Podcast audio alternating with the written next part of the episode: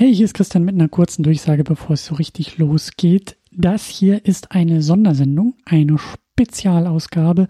Und zwar ist es die Audioversion eines Video-Podcasts, einer Video-Talkshow im Rahmen des Fischfestivals. Also das, was ihr jetzt hier in der nächsten Stunde hören werdet, ist eigentlich über Zoom entstanden und auch eine Videoaufzeichnung, ein Videoformat, aber das hier eben auch nochmal als Podcast für euch alle zur Verfügung gestellt. Ich habe nämlich im Fischfestival 2021 auch wieder mitarbeiten können. Und dort gibt es die Clickbait Talkshow-Reihe.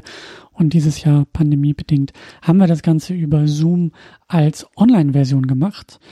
Und ja, in der ersten Ausgabe, in dieser Show, die jetzt kommt, geht es um die Zukunft des Kinos, die wir dort in einem Panel äh, besprechen, eine Stunde lang.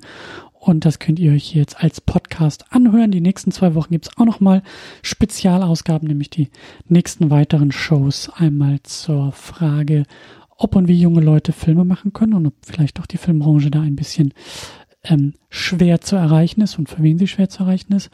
Und dann geht's auch um die Frage, was für Chancen lokale Produktion und auch lokale Dreh die Provinz eigentlich auch hat für junge Filmschaffende, die ja vielleicht auch groß erzählen wollen. Aber jetzt erstmal zur Zukunft des Kinos. Vielen, vielen Dank an das Team des Fischfestivals, dass das dieses Jahr wieder geklappt hat. Vielen Dank auch, dass das jetzt als Podcast für euch alle auch zur Verfügung stehen darf. Und alle weiteren Infos und mehr zum Festival findet ihr auf fisch-festival.de. Das ist F-I-S-H-festival.de. Viel Spaß mit der Diskussion. Herzlich willkommen zu einer neuen Ausgabe in Sachen Clickbait. Es ist das Jahr 2021. Wir sind mitten in einer Pandemie und wir haben es trotzdem geschafft, in diesem Jahr zu Clickbaiten und das heißt zu diskutieren. Äh, wir machen das in diesem Fall, wie so viele andere äh, Konzepte eben auch in diesem Jahr, als virtuelles Meeting. Wir sitzen hier nicht in Rostock, wie ihr wahrscheinlich schon gesehen habt, sondern wir sind über Zoom zusammengeschaltet und haben aber trotzdem äh, ja ein hoffentlich äh, spannendes Thema. Ich weiß nicht, wie kontrovers es wird, aber es wird hoffentlich sehr, sehr spannend, denn wir wollen eine Frage aufgreifen, die wir eigentlich auch schon vor zwei Jahren hier auf dem Fischfestival ähm, diskutiert haben, die jetzt durch die Pandemie nochmal einen ganz anderen Twist bekommt. Das Thema dieser Ausgabe ist äh, Corona killed the Cinema Star. Brauchen wir das Kino nach der Pandemie überhaupt noch? So eine ähnliche Frage hatten wir eben vor zwei Jahren auch schon gestellt, als wir gemerkt haben, dass Streaming-Portale vielleicht das Kino bereits verändern und vielleicht auch dabei sind, gewisse Sehgewohnheiten zu verändern. Und das Ganze hat jetzt natürlich nochmal eine ganz andere äh, Relevanz bekommen, eine ganz andere Brisanz bekommen, wo eben auch Kinos dazu äh, verdonnert sind zu schließen und wir eben sehr viel auch zu Hause dann eben Heimkino äh, machen wollen und eben auch machen müssen. Genau, wir wollen das Ganze hier ein wenig äh, diskutieren in der nächsten Stunde und dazu sollten wir uns vielleicht oder sollte ich vielleicht noch ein bisschen die Runde vorstellen. Mich kennt ihr vielleicht auch schon aus den vergangenen Clickbait-Sendungen. Ich bin Christian und ich habe Philosophie und Filmwissenschaft in Kiel studiert bin jetzt und heute in Berlin unterwegs, arbeite als freier Redakteur unter anderem für die MacLive Podcast auch seit einigen Jahren unter anderem bei der Second Unit über Filme, bei der Superhero Unit über Superheldinnenfilme und seit eineinhalb Jahren auch über das Thema Elternsein bei Projekt Kaktus. Also ich habe Bock zu reden und ich habe deshalb eben auch einige wunderbare Menschen dabei, die das mit mir tun wollen. Mit dabei ist Bianca Jasmina Rauch. Ähm, du bist Filmwissenschaftlerin, Filmkritikerin, unter anderem bei Indie Film Talk, auch einem befreundeten Podcast und auch bei den Filmen Löwinnen. Und äh, jetzt darfst du mich gerne korrigieren. Du studierst oder hast studiert an der Filmakademie Wien? Ich studiere, also ich bin noch mitten im PhD-Studium, also Doktorat. Mal schauen, wie lange noch. Genau, aber in der Filmwissenschaft bist du unterwegs, richtig? Genau, genau. Alles klar.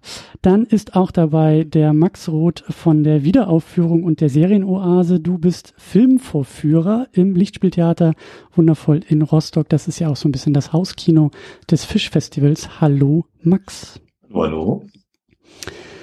Dann in der Runde ist dabei Henrike Barke, auch hier in Berlin und auch im Bereich Film unterwegs, auch als Filmvorführerin, Filmkritikerin, heute Geschäftsführung von Film Aggregate und vor allen Dingen von Indie-Kino. Das ist ein, ja, ein Zusammenschluss von einigen unabhängigen Kinos hier in Berlin.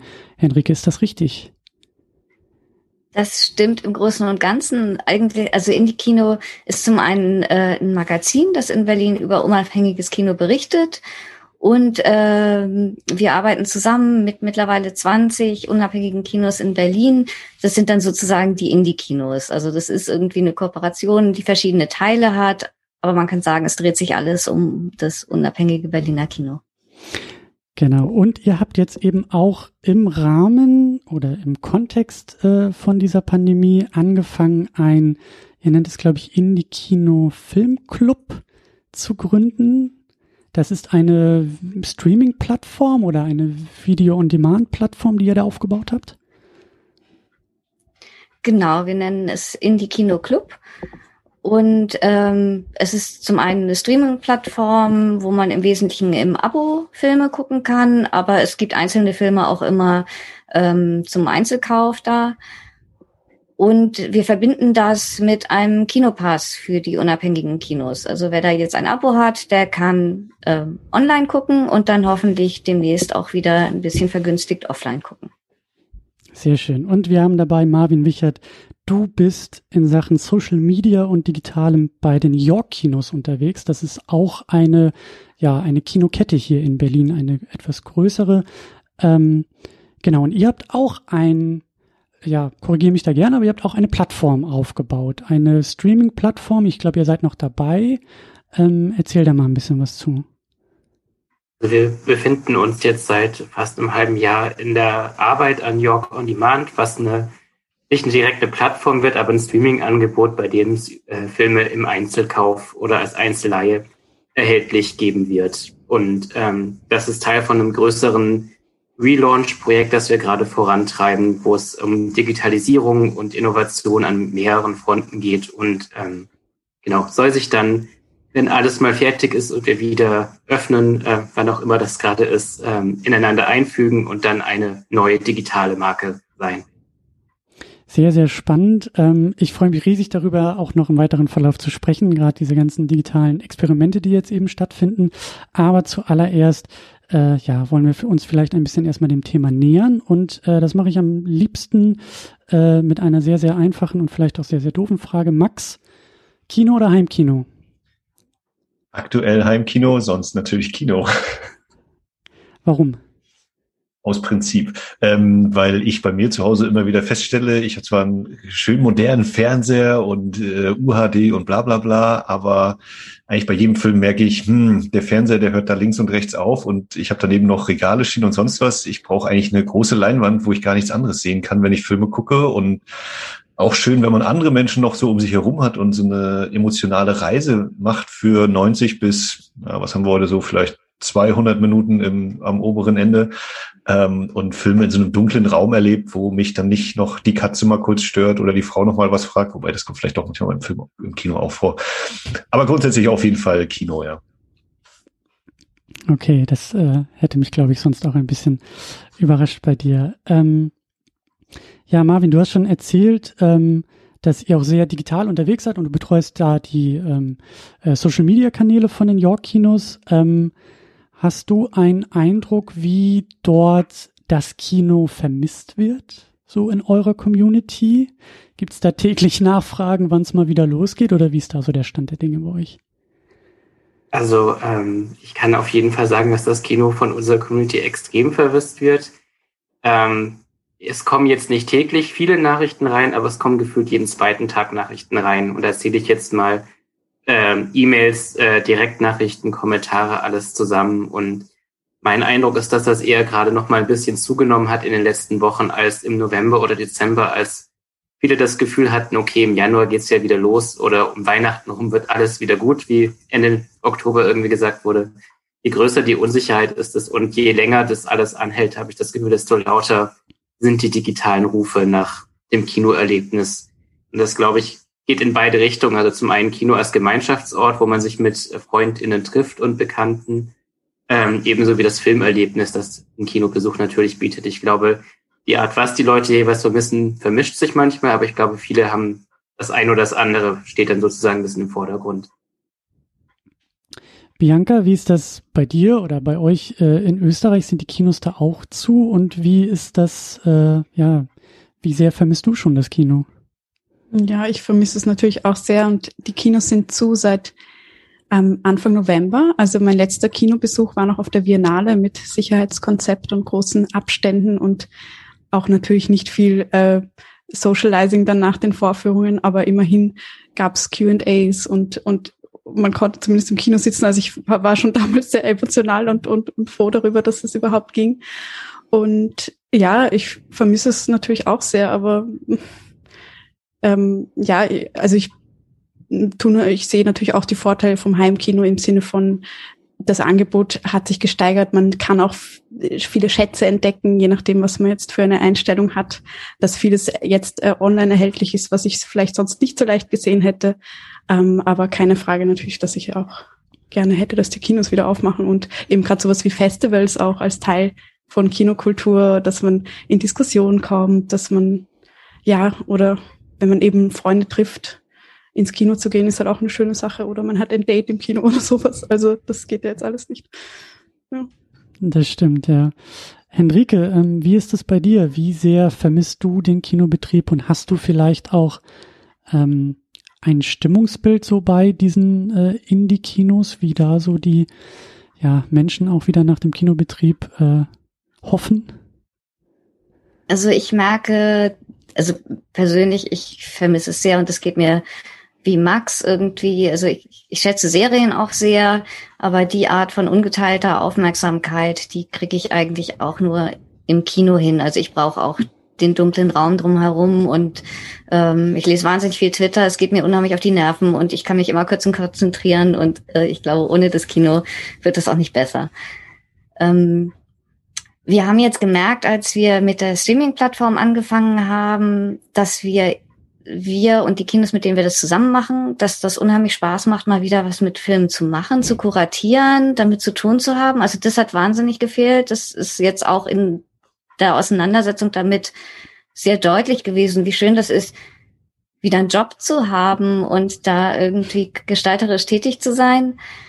Und ich merke das auch bei den Leuten. Ich habe das Gefühl, mindestens die Hälfte, die schließen das Abo ab, weil sie die Kinos vermissen.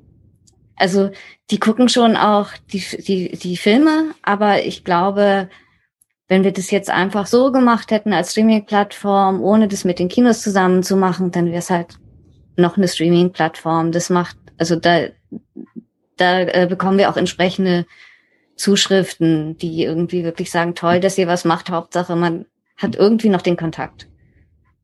Hm. Wie war das denn so bei dir? Ähm vor der Pandemie? Also wie häufig warst du im Kino und warum warst du im Kino? Was hast du gesucht im Kino? Na, ich habe viel gearbeitet im Kino. Also ich äh, bin ja auch Filmkritikerin und schreibe auch selbst für unser Magazin und deshalb war ich vor allem vormittags in Pressevorführungen ähm, mehrfach die Woche und dann tatsächlich dann abends eher seltener. Mhm. Bianca, wie, wie war das bei dir vor der Pandemie? Wie oft warst du im Kino und ähm, zu welchen Gelegenheiten? Du hast schon gesagt, Filmfestival, aber in der Freizeit, auch als Filmkritikerin, wie war das bei dir vorher? Ja, also ich habe auch Vormittagsvorführungen gehabt, aber es war schon oft so, dass ich auch Streamer bekommen habe, weil auch, weil ich ja in Österreich bin und in Deutschland dann unterschiedliche ähm, Erscheinungszeiten oft sind oder Re Releases. Und sonst ja sehr unterschiedlich. Also ich bin auch gerne allein ins Kino gegangen, auch wenn das jetzt technische Aspekte sind, wie der Max gesagt hat, also die große Leinwand, äh, das Soundsystem, was man ja total genießt und auch die Ablenkung. Ich bin auch so eine, die dann gern mal auf Twitter schaut zwischendurch und merke, wie ich jetzt das ein Overflow habe, auch von Streaming und Serien und das ist ja im Kino nochmal was ganz anderes oder man sucht es sich viel gezielter aus. Ähm, genau, und sonst auch ähm, bei speziellen Veranstaltungen wie jetzt Diskussionen danach noch im Kino, also wenn es mit so einem Event verbunden ist, dann war ich also schon, sagen wir mal, ein, zweimal die, ja, also einmal die Woche, manchmal zweimal, manchmal alle drei Wochen, also aber so in dem Rahmen, dass ich auf jeden Fall oft gegangen bin. Marvin, als Social Media Manager für die York Kinos, musst du da im Kino auch twittern? Nein, ähm, da bin ich sehr, sehr froh drüber, weil mir geht's wie, wie Janka und Henrike auch. Ähm, Twitter ist für mich was, was ich äh, in der U-Bahn und überall mache und gefühlt ähm, davon nicht loskomme. Und ich bin sehr dankbar, dass das Kino der Ort ist, an dem ich das nicht machen darf, weil ähm, ich sonst instinktiv, glaube ich, immer dahin greifen würde. Und ähm, diese klare Trennung zu haben und ähm, im Kino wirklich das Handy auszuhaben. Also ich schalte das auch tatsächlich komplett aus, ähm, weil ich mich sonst selbst manchmal nicht unter Kontrolle habe. Ähm, das vermisse ich tatsächlich sehr. Also für mich war das irgendwie das Besondere, oder ist, es ist ja nicht vorbei, ähm, an einem Kinobesuch, dass man in diese andere Welt eintaucht. Trotzdem, wenn man mit äh, FreundInnen da ist, mit einer Art von Gemeinschaftserlebnis hat und so komplett von dem ganzen Online-Wahnsinn einfach mal weggeht. Und ähm, diesen Cut, den man so mitten im Tag drin mal hat, den vermisse ich einfach sehr. Max, ihr habt ja auch äh, mit der Wiederaufführung gerne mal nach so einer nach so einer Filmvorführung auch dann direkt gepodcastet, also im äh, im äh, Saal, im Kinosaal, wenn er leer war bei euch da im, im Kino. Ähm, was, ja, was, wie, wie, wie oft und äh, in welchem Kontext warst du sonst noch im Kino unterwegs? Äh, naja, ich bin natürlich auch äh, im Kino angestellt, also auch ganz normal als ähm, quasi Ticketverkäufer und eben, hat ja gesagt, Filmvorführer. Äh, vermisst, du auch, vermisst du auch den Teil, die Arbeit? In gewissem Sinne auf jeden Fall, ja. Natürlich nicht unbedingt immer jeden Aspekt, jeden Tag, aber grundsätzlich ähm, ist das schon, ja, man, man, man fühlt sich dann so, als hätte man äh, etwas zu tun eben jeden Tag. Das ist manchmal aktuell nicht so. Da wacht man dann mal auf und überlegt, hm, oder weiß doch nicht. Ähm, aber sonst gehe ich auch ganz normal ins Kino. Ähm, ich wohne halt auch so, dass ich, wenn ich äh, aus der Tür raus bin, quasi kann ich gar nicht anders, als äh, direkt in ein Kino reinzulaufen. Ähm, das ist, äh, tut meinem Geldbeutel eigentlich auch nicht immer gut, aber so ist es eben.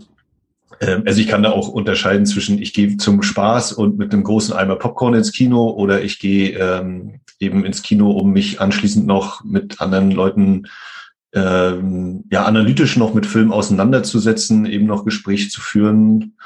Um, ja, also Kino auch als, das hört sich ja bei allen äh, von euch so raus, Kino auch als Ort. Man kommt zusammen, man muss das Telefon weglegen, man hat die Leinwand, also man kann sich ganz anders auch ähm, auf die Filme einlassen. Also der Ort ist da eben auch ein äh, entscheidender, entscheidender Faktor. Ähm, und darum soll es ja auch gehen, um, um, um diesen Ort, um diesen äh, sehr besonderen Ort. Ähm, vielleicht können wir auch ein bisschen mal drüber sprechen, also ich persönlich habe es zum Beispiel jetzt auch gar nicht so nah verfolgt. Aber wie ist denn jetzt eigentlich, also was ist jetzt mit Kinos innerhalb dieser Pandemie passiert? Sie sind zu, sie sind zugemacht worden, sie dürfen nicht öffnen, aber vielleicht können wir da noch mal ein kleines bisschen ähm, drüber sprechen, so einen kleinen zeitlichen Verlauf irgendwie auch aufmachen, weil es gab ja doch auch irgendwie im Sommer eine Phase, wo es dann, glaube ich, wieder aufging. Ähm, da müsst ihr mich ein bisschen korrigieren. Henrike, wie, wie, wie ist bisher so jetzt ein Jahr nach dieser Pandemie, was ist eigentlich mit den Kinos innerhalb dieses ersten Jahres Pandemie passiert? Also vom Verlauf war es ja so, dass wir dann äh, vor einem Jahr im März mussten die Kinos dann schließen.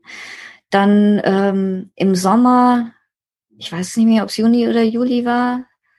Marvin, 2. Ähm, Juli. Der hat sich bei mir so viel fest eingebrannt, der hat dieses Datum. Das werde ich nie mehr vergessen. Genau, da durfte dann wieder geöffnet werden mit bestimmten Hygieneregeln.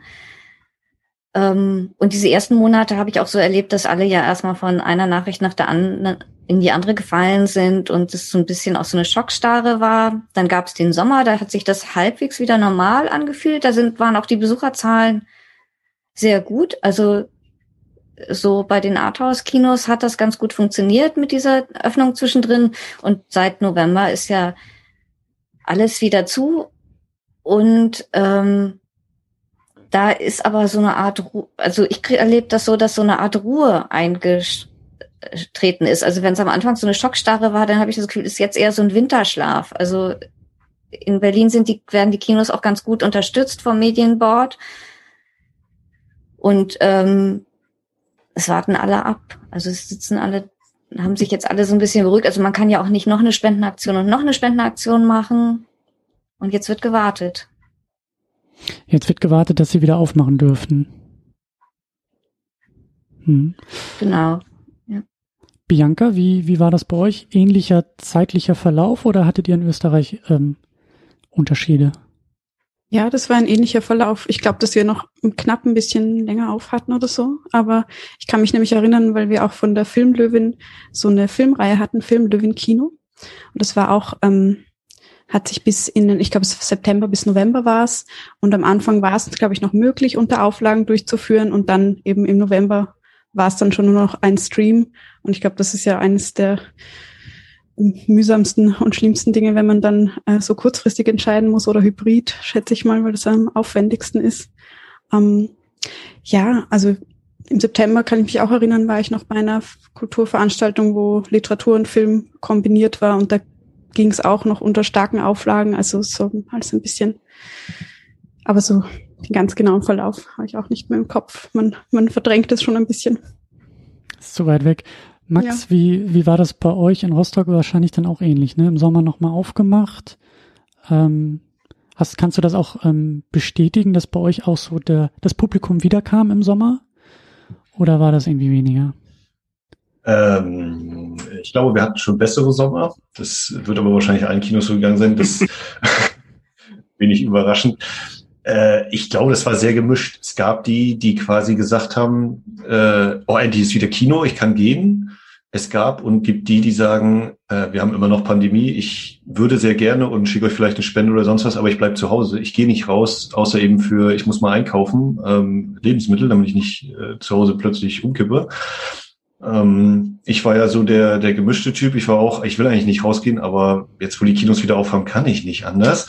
Ähm, also ich habe auch zwischen den beiden Schließungen noch ganz gut Filme geguckt im Kino. Wenn dann manche Leute so zu mir gesagt haben, es läuft ja nichts, habe ich so gedacht, Moment mal, also ich habe hier in den letzten Wochen, äh, ähm, aber ja, ich, genau, ich hatte gesagt, die, die Zahlen sind, glaube ich, ein bisschen niedriger gewesen, aber es gab auf jeden Fall, das, das Verlangen war da, wieder ins Kino gehen zu können äh, mit dieser nach dem ersten Lockdown und nach der ersten Schließung. Und ähm, wir haben jetzt neulich mal, es gab diese Aktion Kino leuchtet, ähm, und da bin ich dann auch mal wieder auf Arbeit gewesen, in Anführungszeichen, habe mal ein Poster gewechselt draußen und sofort kam gerade eine Frau vorbei und sagte, wann, wann geht's weiter? Wann geht's weiter? Und dann steht man halt so da, ja, äh, also vielleicht, wenn es gut läuft, in ein paar Wochen. Und äh, das war jetzt schon wieder vor einem Monat, glaube ich. Und das, was ich da geantwortet habe, hat sich also sowieso in Luft aufgelöst. Aber ähm, also auch da das Gefühl, äh, es gibt auf jeden Fall die Leute, die dann wiederkommen oder dann wieder gehen wollen, möchten und äh, ja. Ähm, Henrike, ist das so, dass ihr auch für die Leute, die das Kino so deutlich vermissen, diese Streaming-Plattform äh, aufgebaut habt? Oder ist das eher für die Leute, die gar nicht ins Kino gehen wollen, weil sie eher das Heimkino betreiben wollen? Für wen ist äh, der Indie-Kino-Club gedacht? Ich weiß gar nicht, ob man das so sehr trennen kann. Also ich glaube, es ist auch sonst nicht so getrennt. Also das, äh, die, die Leute, die viele Filme gucken, das sind oft Leute, die gucken die zu Hause, die gucken die aber auch im Kino.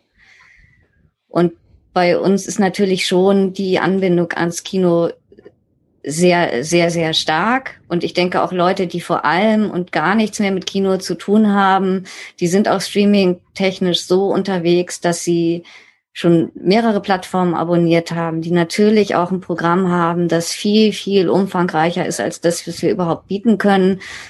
Was wir machen können, ist ähm, ein ausgewähltes Programm, also wo man, wo eine bestimmte Linie drin ist, wo Leute, die sich auch völlig überfordert fühlen mit dem, was sie so, so, meine Eltern haben dann Netflix abonniert und die haben dann äh, Mord mit Aussicht geguckt, weil die überhaupt nicht zurechtgekommen sind, was sie da jetzt gucken können. Also wir haben ihnen dann ein paar Tipps geschickt, aber ähm, deshalb sind wir schon eher ein Angebot für Leute, die das Kino vermissen und jetzt auch zu Hause sitzen und ähm, gerne auch weiter Filme gucken wollen, aber da auch gerne einen Vorschlag hätten, was sie gucken können.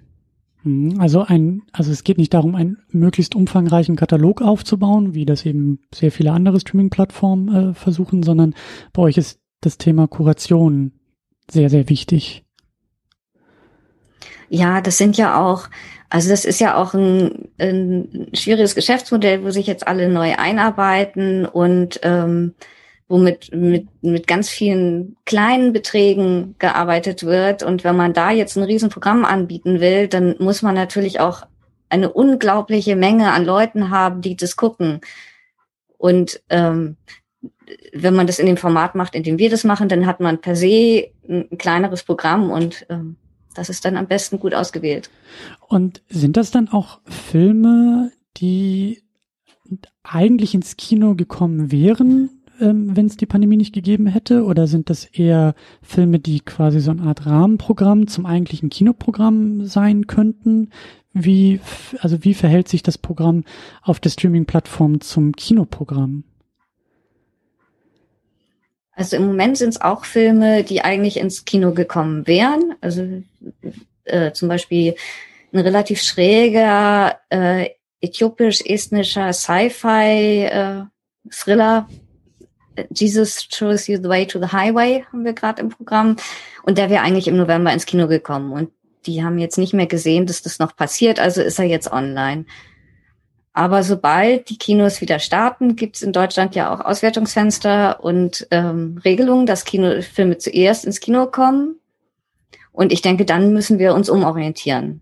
Auf jeden Fall auch und gucken, wie wir das auch äh, flankieren, was da im Kino ist, wie man irgendwie was anbietet, was darüber hinausgeht. Also wenn man aus dem Film kommt und man ist eigentlich noch nicht fertig mit dem Thema, dann wäre es schön, wenn man bei uns noch mehr findet, zum Beispiel. Mhm. Marvin, wie ist das ähm, bei euch geplant mit eurer Streaming-Plattform? Also bei uns war so ein bisschen ähm, die initiale Überlegung, ähm, also zum einen muss man sagen, äh, wir haben das in den vergangenen Jahren immer mal wieder überlegt und ähm, uns immer dagegen entschieden, weil wir gedacht haben, das ist sehr viel Aufwand, den man in sowas stecken muss. Und jetzt in der Pandemie hatte man mal die Zeit, diesen ganzen Aufwand zu betreiben. Aber das war ein bisschen getrieben von dem Gedanken, dass die Filme, die bei uns im Kino manchmal super hervorragend funktionieren und wo ähm, wir sagen, wow, das ist, oder die bei uns in den Top 10 der Jahrescharts drin sind von, von den Kinobesuchszahlen, danach auf Amazon oder Apple komplett im Nirvana verschwinden und eigentlich überhaupt nicht auffindbar sind. Und wir wollten sozusagen ähm, eine Brücke schaffen und in erster Linie, wenn diese Filme nicht mehr bei uns sind oder das, was unser Programm im Kino ausmacht, auch ein bisschen in den digitalen Raum so übertragen, wo es jetzt ähm, eher darum geht, ein bisschen das, was die Leute aus dem Kino kennen oder vielleicht verpasst haben, weiterzutragen, weil man das dann eben in diesem Wust, den Netflix äh, als Abo-Dienst oder den iTunes oder Amazon haben, nicht wiederfindet, weil für die sind diese Filme, die nicht ähm, ein Franchise dahinter haben oder irgendwie ähm, für einen Algorithmus gemacht sind, kaum relevant und ähm, aus Verleiherfahrung ist sozusagen ein bisschen das, was äh, auf iTunes oder anderswo nicht auf der Startseite stattfindet, sondern tief gesucht werden muss, das ist im Prinzip ähm, ja sehr, sehr schwierig. Und deswegen war die Idee ein bisschen eine digitale Bibliothek oder digitale Nutzerführung durch dieses ganze ähm, Streaming-Erlebnis zu führen und ähm, ja, so ein bisschen äh, uns in den digitalen Raum zu übertragen.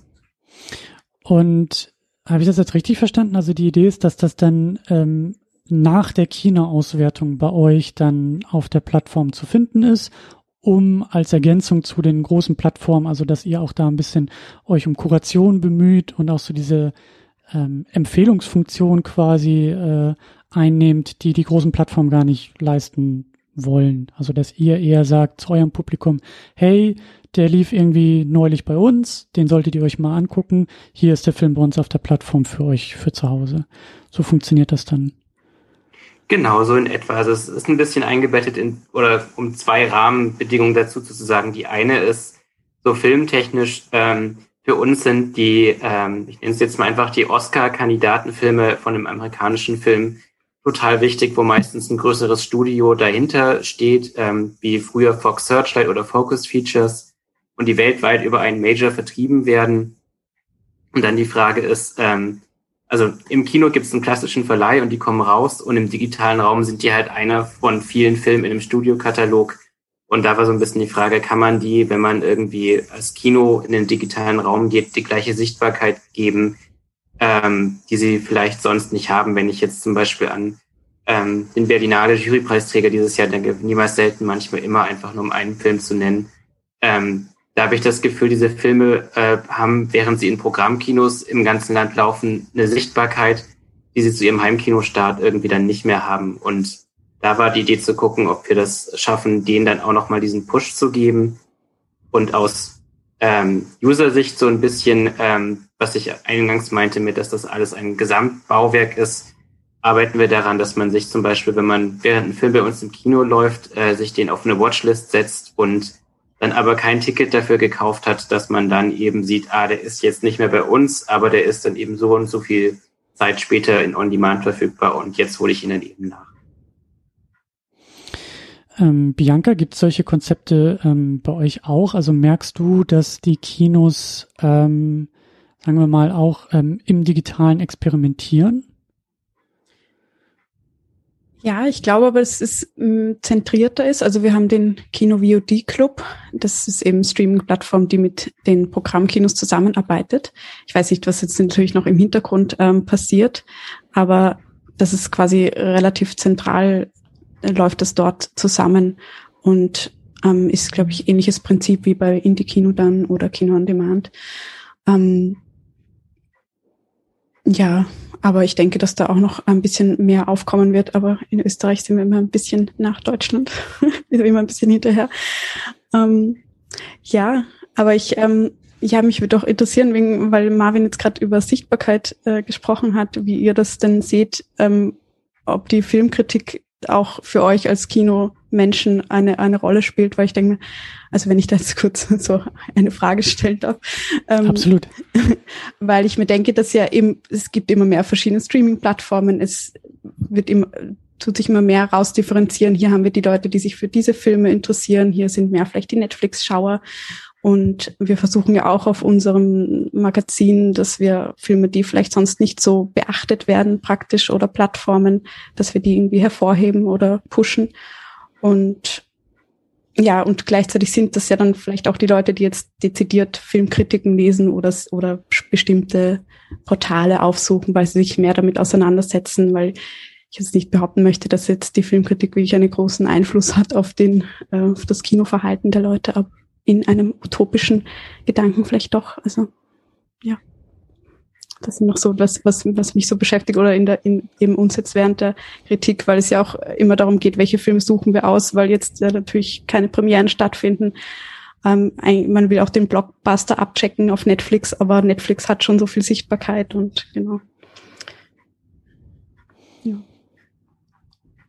Ja vielleicht Marvin, die Rolle der Filmkritik bei diesen digitalen ähm, Plattformen und Möglichkeiten?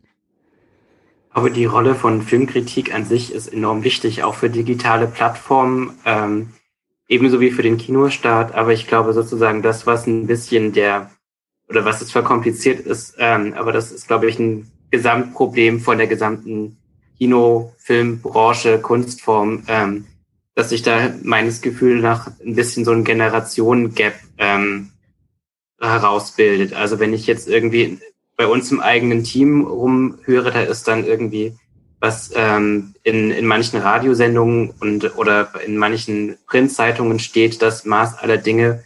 Und ähm, da sind KritikerInnen Heilige, äh, gerade von denen ich noch nie gehört habe.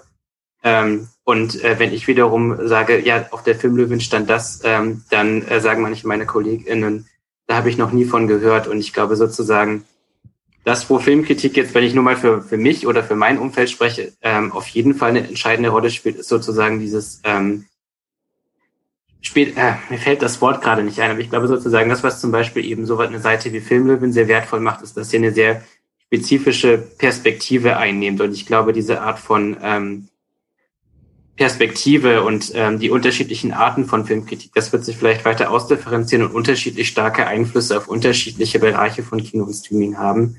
Ähm, aber so, dass es irgendwie vielleicht wie, ich, ich kenne die Zeit nicht, aber so wie es mir gesagt wie früher ist, dass es irgendwie die eine Kritik in dem einen Medium gibt, die ähm, entscheidet, ob ein Film funktioniert oder nicht funktioniert. Dazu hat sich das Medienverhalten, glaube ich, einfach viel zu sehr diversifiziert. Ähm, und das macht es irgendwie schwerer messbar im Einzelnen, aber ich glaube, insgesamt ist es total, total wichtig. Also ich glaube auch, dass die, also die Rolle der, der Feuilletons, dass das deutlich nachlässt. Ähm, und ich finde aber, dass auf jeden Fall Filmkritik eigentlich sogar noch mehr gebraucht wird. Also es ist ja auch so eine Tendenz, dass irgendwie ähm, PR und Kritik immer weiter durcheinander äh, gerät, dass das auch irgendwie, also auch zum Beispiel von, von Verleihern und Produzenten ja auch irgendwie, äh, das, das ist ja auch das wäre, was sie am liebsten sehen würden. Und ich suche häufiger, also, aber ich weiß auch nicht, wie repräsentativ ich bin, weil ich natürlich auch irgendwie ein Fan von Texten bin. Aber wenn ich im Internet suche nach äh, Texten zu Filmen, die ich noch nicht kenne, dann bin ich manchmal so ein bisschen erschreckt, wie wenig es da gibt. Also wie wenig das unterschiedliche Meinungen vertritt, dass sich wirklich irgendwie auch in Richtung von einer gesellschaftlichen Analyse mit Filmen durcheinander auseinandersetzt. Ich finde, das findet vielleicht bei Podcasts inzwischen mehr statt, aber bei Texten, finde ich, wird es immer weniger und es, es fehlt auch. Und auch tatsächlich so diese drei Sätze, die man dann bei Netflix kriegt oder so, das finde ich ist echt zu wenig. Man muss die Filme dann immer selber gucken, um zu wissen, ob man sie gucken will. Ja. Mhm. Ja, ich finde auch, das ist so das schön, äh, das ja ein, ein guter Aussichtspunkt, dass man sagt, es wird immer diverser, so wie ihr auch. Es gibt immer mehr Plattformen, verschiedene Kuratierungen und weil der Algorithmus ist dann zu einseitig, dem man auf Netflix begegnet. Irgendwie dann, dann schauen deine Eltern Mord mit Aussicht, weil sie wahrscheinlich ähm, nicht Vorschläge finden, die ihnen sonst jemand anderer oder ein, vielleicht ein Magazin, dem sie vertrauen würden oder so bringen würde. Ja. Ich finde, da ist äh, ein super ja, interessantes Beispiel. Oh, sorry, Henrike, du zuerst. Nee, mach. Also ich finde ein interessantes Beispiel für das, was du gerade ansprichst. Ich weiß nicht, ob ihr ähm, die Serie Tuka and Bertie kennt, ähm, die von Lisa Hannawald ist, die auch Bojack Horseman mitgemacht hat. Ihr wurde ihre eigene Serie auf Netflix nicht angezeigt. Und ähm, das sagt, glaube ich, sehr viel darüber aus, wie, wie zuverlässig diese Algorithmen funktionieren. Dass, ähm, es haben mehrere Leute, die an dieser Serie gearbeitet haben und auch Vergleichsthemen geguckt haben, äh, übereinstimmt, getwittert, ähm, dass sie das nicht verstehen wie etwas, was eigentlich ihr Hauptinteresse sein sollte, weil sie ihre eigene Lebenserfahrung reingebracht haben, überhaupt nicht von Algorithmen gesehen wird. Und ich glaube, je mehr insgesamt Algorithmen so unser ganzes Leben begleiten und bestimmen, desto heftiger wird dieser Divide und desto wichtiger ist eben ähm, sind die Momente, in denen diese Algorithmen durchbrochen und hinterfragt und analysiert, analysiert werden. Ja, ich würde gerne noch was äh, aufgreifen, was Marvin noch davor gesagt hat. Ähm, du hast, glaube ich, ähm, so ein bisschen von Generation gesprochen, also dass es unterschiedliche ähm, Generat also ein unterschiedliches Verhalten in, in den unterschiedlichen Generationen gibt, was Filmkonsum angeht, was Kino angeht, was Streaming angeht. Ähm, Max, also vielleicht an Max gerichtet, ähm, hast du auch den Eindruck, dass, oder hm, anders formuliert, also Kino ist ja schon mal sehr geringschwellig, ja. Also wenn ich jetzt irgendwie äh, Lust auf einen Film habe, der bei euch im Livo läuft, dann komme ich vorbei, dann zahle ich da meine 2,50 Mark und dann kriege ich Popcorn und dann kann ich bei dir einen Film gucken. Oder bei allen Popcorn, anderen halt. Popcorn haben wir nicht.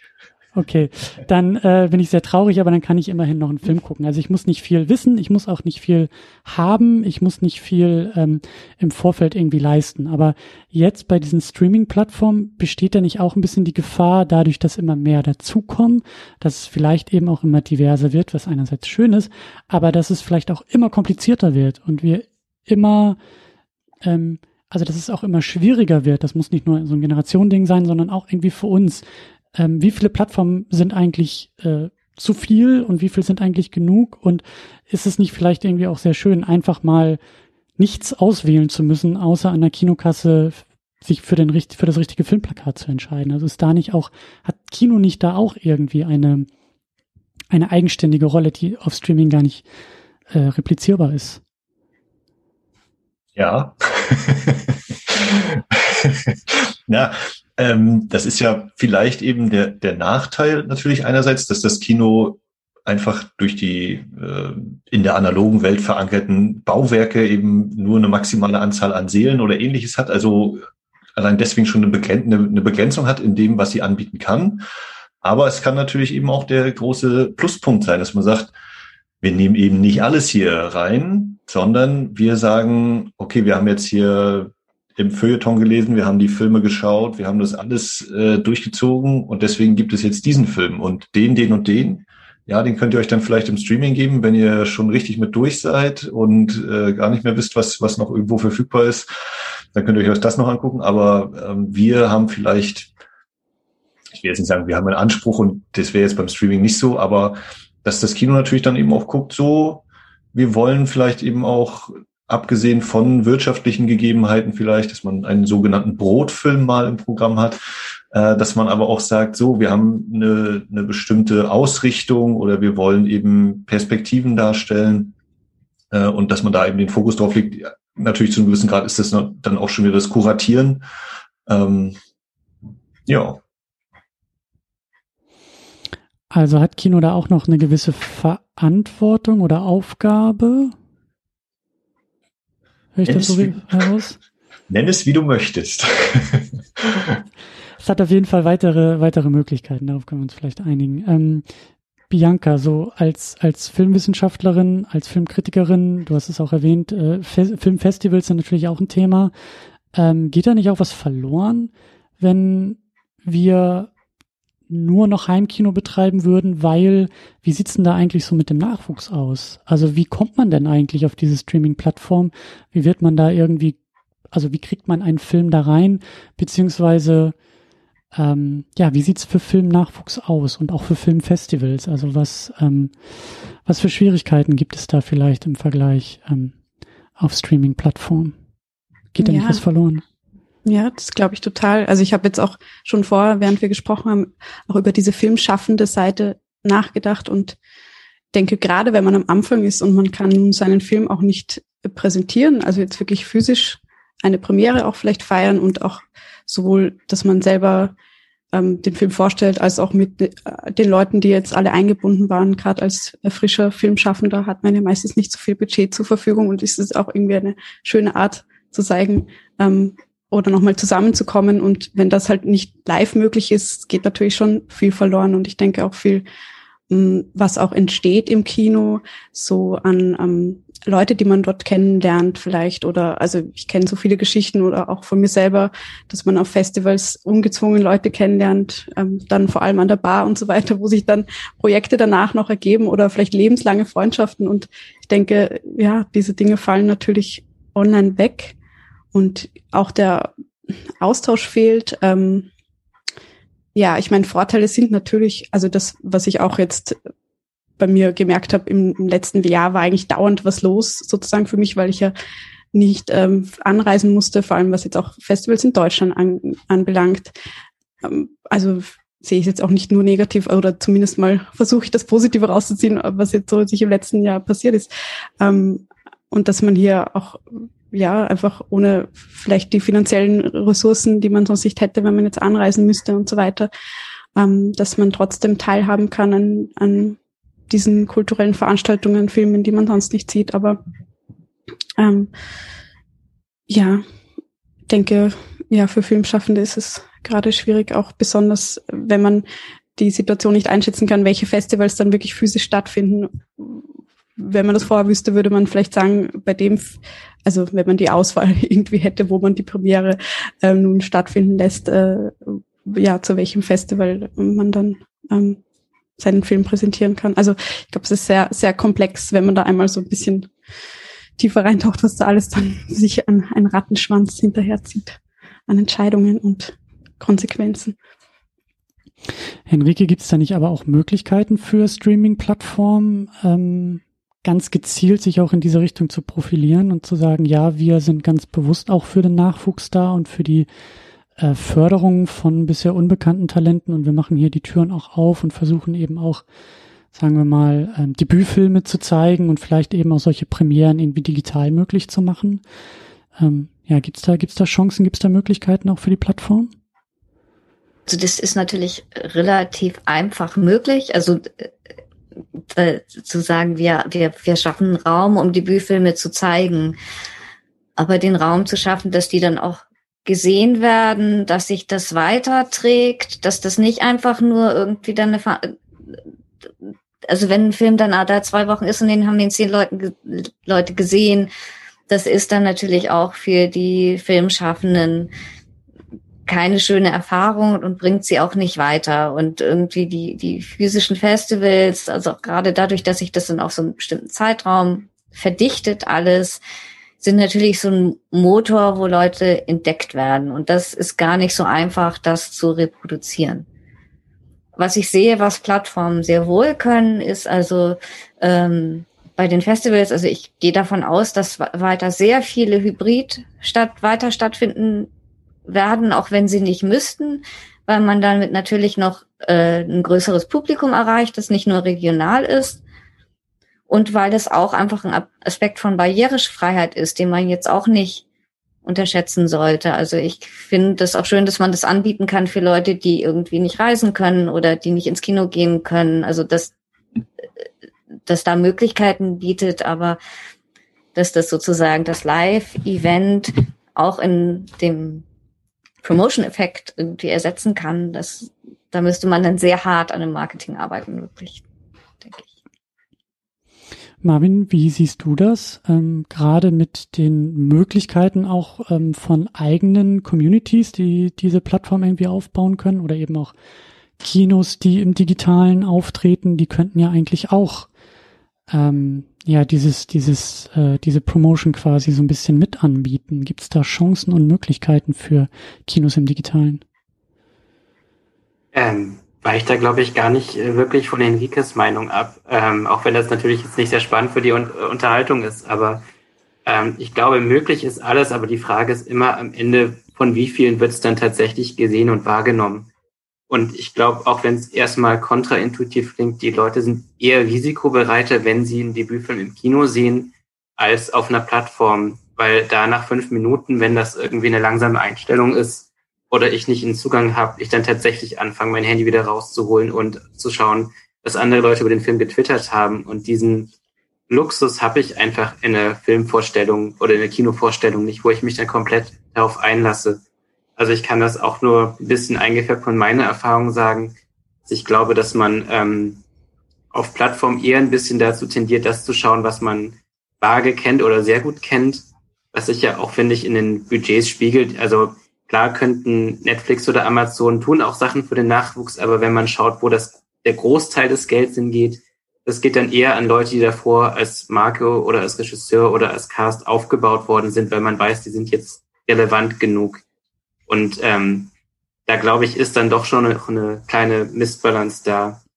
Ähm, Lulu Wang, die Regisseurin von der Pharrell, hat das zum Beispiel mal ähm, in einem Interview gesagt, die hatte ein Angebot von Netflix und von einem äh, Independent Kinoverleih und hat sich für den Kinoverleih entschieden, auch wenn das Angebot geringer war, weil sie meint hat, da werden dann Vorführungen in Städten organisiert und die kümmern sich darum, dass wirklich äh, die Community von diesem Film erfährt und dass dieser Film ein Leben hat, das über die Existenz auf der Plattform hinausgeht. Und ich glaube, ähm, egal wie viel Plattformen machen, diesen Part sozusagen zu schauen, okay, wir gucken jetzt, dass wirklich diese Gruppe von Menschen zusammenkommt und diesen Film sieht, darüber diskutiert, das geht einfach ähm, in echt so viel besser als digital. Hm. Also wobei, wenn es ja. um Communities geht, dann, dann ähm, glaube ich tatsächlich ist es wie auch sonst im Internet, umso spezifischer das ist, umso eher, glaube ich, kann das funktionieren. Also Max, ich habe jetzt im Vorfeld zum ersten Mal deine Serienoase gesehen. Und wenn ihr jetzt anfangen würdet, asiatische Serien zu zeigen, vielleicht würde das gehen, weil ihr die Community schon habt und mit spezifischen Leuten da kommuniziert. Das ist aber die perfekte Überleitung, weil ich wollte, wollte zum Ende hin auch noch ein paar ähm, Möglichkeiten vielleicht auch für die Zukunft besprechen. Also die große Frage ist ja, äh, was bleibt eigentlich nach dieser ganzen, ja, nach dieser ganzen Pandemie und nach diesen ganzen auch unsicheren Zeiten und auch ähm, großen Herausforderungen fürs Kino? Ähm, ich will das aber alles gar nicht so pessimistisch ansehen, sondern einfach mal optimistisch fragen, was wir uns vielleicht auch als Kinopublikum wünschen würden für die Zukunft, was vielleicht irgendwie nach der Pandemie auch irgendwie bleiben sollte. Und äh, ich greife einfach mal die Idee auf. Äh, Max, äh, sobald ihr wieder aufmachen könnt äh, mit eurem Kino in Rostock, einfach nur noch Live-Events fahren, oder? Also einfach alles aus dem Digitalen ins Kino holen und jeden Abend einen Live-Podcast aufnehmen und vorher irgendwie ein paar Serien und Filme zeigen. Das äh, könnte ja vielleicht eine Idee für die Zukunft sein. Oder wo siehst du die Chancen? Also es ist natürlich keine Idee für die Zukunft. Das war ja schon immer äh, ein Profil-Eckstein unseres Kinos. ähm, vor allem neben den Gesprächen hinterher ja auch also das habe ich zumindest so oder versuche ich manchmal so mit reinzubringen. Ich äh, mache ja gerne so ältere Filme, die nicht unbedingt 2000 irgendwas vorne stehen haben, sondern auch 1900 irgendwas mal auf die große Leinwand zu bringen und äh, die eben nicht im luftleeren Raum zu zeigen, sondern vor allen Dingen vorher auch ein paar Sätze dazu zu sagen. Äh, Hendrike hatte vorhin gesagt, hier die zwei, drei Sätze, die bei der Netflix-Beschreibung stehen. da denke ich auch manchmal, ja, warum auch immer da jetzt jemand noch äh, verdonnert wurde, einen Text zu schreiben, das liest quasi eh keiner.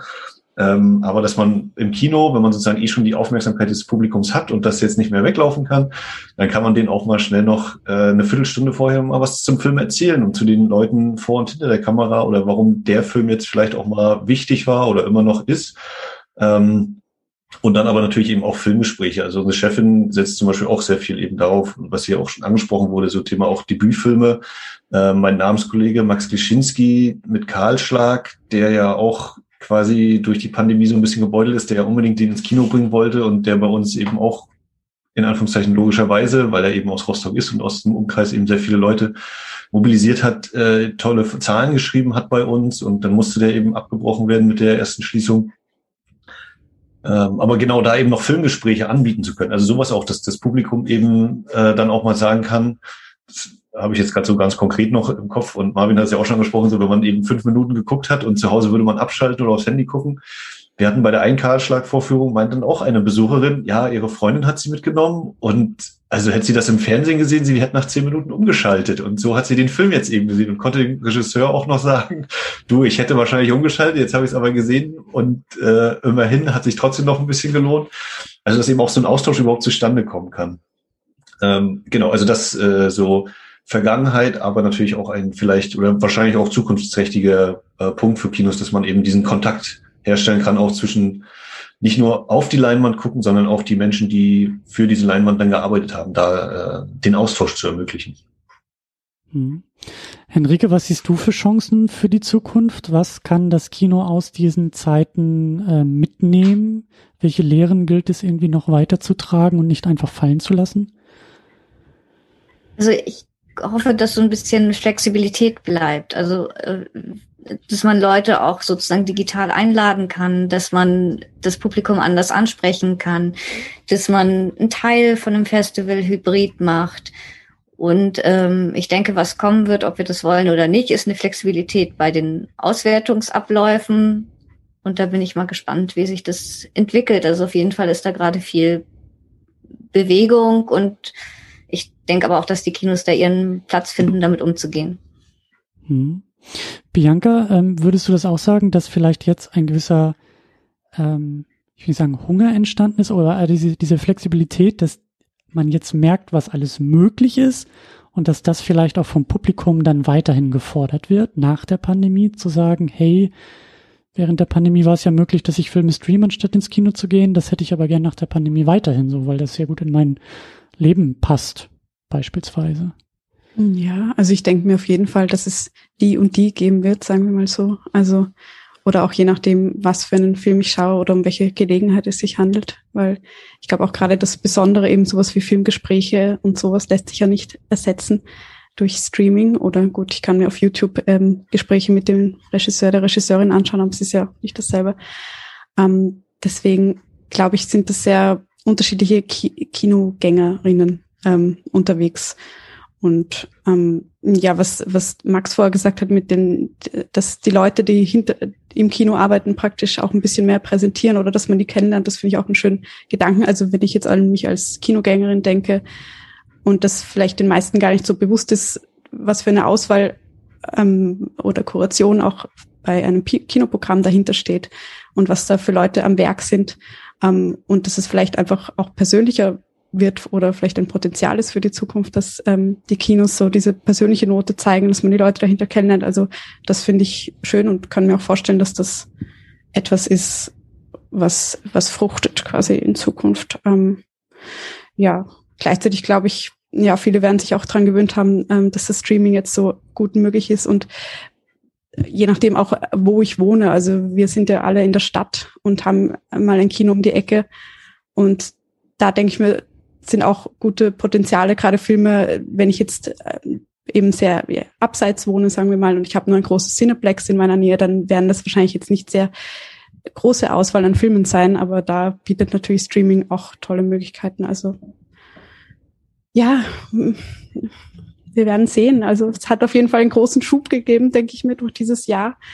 Und das vielleicht sonst erst in zehn Jahren passiert wäre oder so. Aber im Prinzip ist es ja wahrscheinlich nichts jetzt eingetreten, was nicht in Zukunft auch eingetreten wäre. Nur halt ging es sehr schnell. Marvin, was glaubst du, was ähm, in der Zukunft auch bestehen wird äh, in Sachen ja Hybridmodelle, Heimkinomodelle, klar Streaming-Plattform, aber was was was erwartet vielleicht auch das Publikum nach der Pandemie vom Kino?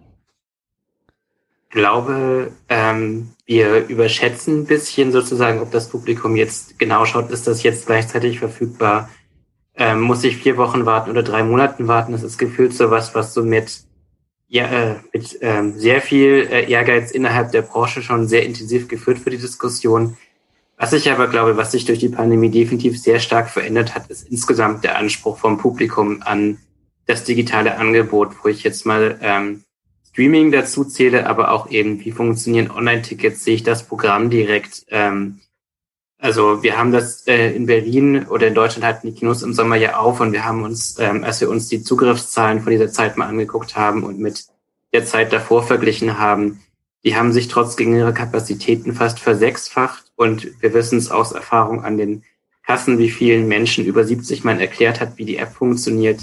Die sagen, das Smartphone habe ich jetzt erst seit zwei Monaten und ich kenne mich damit noch nicht so gut aus. Ähm, ich glaube, da hat sich in dem Jahr, bis wir vielleicht wieder aufmachen, ähm, sehr viel getan. Da wird auch eine ältere Generation viel Erfahrung damit haben, wie es ist zu zoomen, Online-Sachen einzukaufen.